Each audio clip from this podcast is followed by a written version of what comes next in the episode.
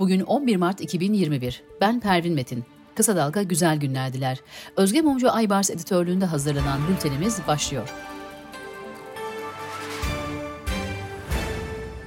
Yüksek Öğretim Derecelendirme Kuruluşu QS tarafından her yıl yayımlanan en iyi üniversiteler sıralamasına bu yıl ilk 500'e sadece Koç Üniversitesi girdi.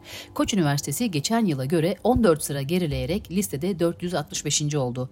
İlk binde ise Türkiye'den 9 üniversite yer aldı. CHP'nin Berat Albayrak'la ilgili sorularına tepki gösteren Cumhurbaşkanı Erdoğan, CHP zihniyeti mensupları tweet yarışındalar. Damat da damat, damat kadar başınıza taş düşsün dedi.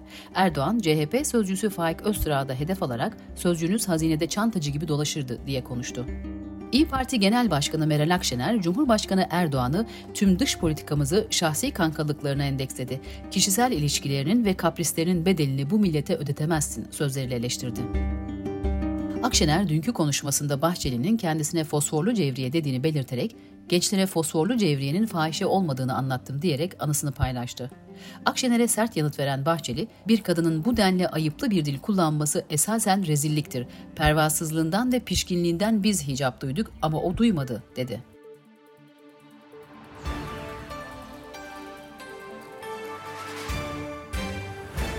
Sosyopolitik Saha Araştırmaları Merkezi seçmen eğilimlerini ölçmek üzere 15-19 Şubat 2021 tarihlerinde Türkiye genelinde 18 ilde saha araştırması yaptı. Barajı geçebilen partiler %36 ile AKP, %29 ile CHP ve %10.4 ile HDP oldu. AKP ile MHP oy toplamları %44'te kaldı. Türkiye'nin Osman Kavala ve Selahattin Demirtaş'ı bağlayıcı olduğuna vurgu yaptığı ahim kararlarına rağmen serbest bırakmayı reddettiğini hatırlatan Uluslararası Af Örgütü, Avrupa Konseyi'ne siyasi zulme karşılık kararlılık sergileyin, ihlal prosedürünü başlatın çağrısı yaptı.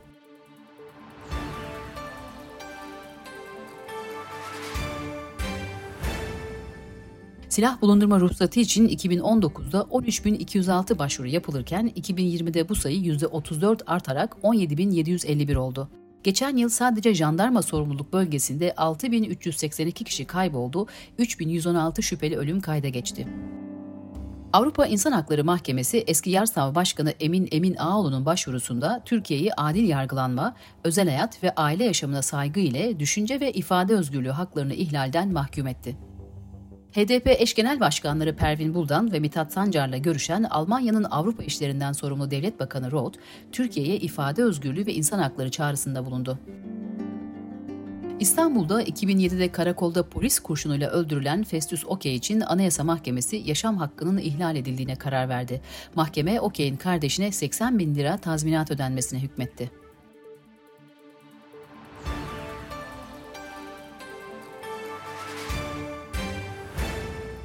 2021 yılı yatırım programı iktidarın yüksek öğretim alanına bakışını gözler önüne serdi. Diyanet İşleri Başkanlığı'na verilen 54.6 milyon TL'lik yatırım bütçesi 119 üniversitenin yatırım bütçesini geride bıraktı. Covid-19 haberleriyle devam ediyoruz. 2 Temmuz'da kapanacak okullar için 2 ayda gönüllü okul uygulaması gerçekleştirilecek. Uygulama uzaktan eğitim sürecinde olan eksiklerin giderilmesi için takviye programı niteliğinde gönüllü çalışmak isteyen öğretmenlere bu çalışmanın karşılığında ayrıca ücret ödenecek. Sağlık Sen Genel Başkanı Semih Durmuş, Türkiye'de sağlık çalışanlarının %30'una koronavirüs teşhisi konulduğunu söyledi. İstanbul'da %50 doluluk oranı ile seyahat eden otobüs firmaları bundan böyle ruhsatlarında belirtilen yolcu kapasitesi oranında yolcu taşıyabilecek. Sancaktepe Şehit Profesör Doktor İlhan Varank Eğitim ve Araştırma, Çekmeköy Devlet ve Feriha Öz Acil Durum Hastanelerinin başhekimi Profesör Doktor Nurettin Yiğit, eskiden 65 yaş ve üzeri riskli grubunun hastaneye yattığını, şimdi bu yaş grubunun 40-60 yaş arasına düştüğünü söyledi. AB'nin en üst düzey yetkilisi AB Konseyi Başkanı Charles Michel'in İngiltere'nin COVID-19 aşısı ihracatını tamamen yasakladığını iddia etmesinin ardından Londra ve Brüksel arasında yeni bir tartışma çıktı. Sırada ekonomi haberleri var. Resmi gazetede yayımlanan uzaktan çalışma yönetmeliğine göre uzaktan çalışmada iş sözleşmeleri yazılı yapılacak. Fazla çalışma işçinin isteğine bağlı olacak. Masraflar işveren tarafından karşılanacak. Türkiye Varlık Fonu Genel Müdürlüğü'ne atanan Selim Arda Ermut'un Cumhurbaşkanı Erdoğan'ın oğlu Bilal Erdoğan'ın Kartal İmam Hatip Lisesi'nden arkadaşı olduğu ortaya çıktı. İş gücü istatistiklerini yeni veri setiyle paylaşmaya başlayan TÜİK, Ocak ayında mevsim etkilerinden arındırılmış işsizlik oranını %12.2 olarak açıkladı. Aile Çalışma ve Sosyal Hizmetler Bakanı Zehra Zümrüt Selçuk, 4'ü demans ilacı olmak üzere 29 ilacın daha geri ödeme listesine alındığını bildirdi. Bakan Selçuk, 4'ü demans ilacı olmak üzere 29 ilacı daha geri ödeme listesine aldık dedi. Cumhurbaşkanlığı kararına göre Denizli, Erzincan, Sivas ve Kars'ta bulunan 5 hidroelektrik santrali ve üzerinde bulunan taşınmazlar 2025 yılının sonuna kadar özelleştirilecek. Dünyadan gelişmelerle devam ediyoruz.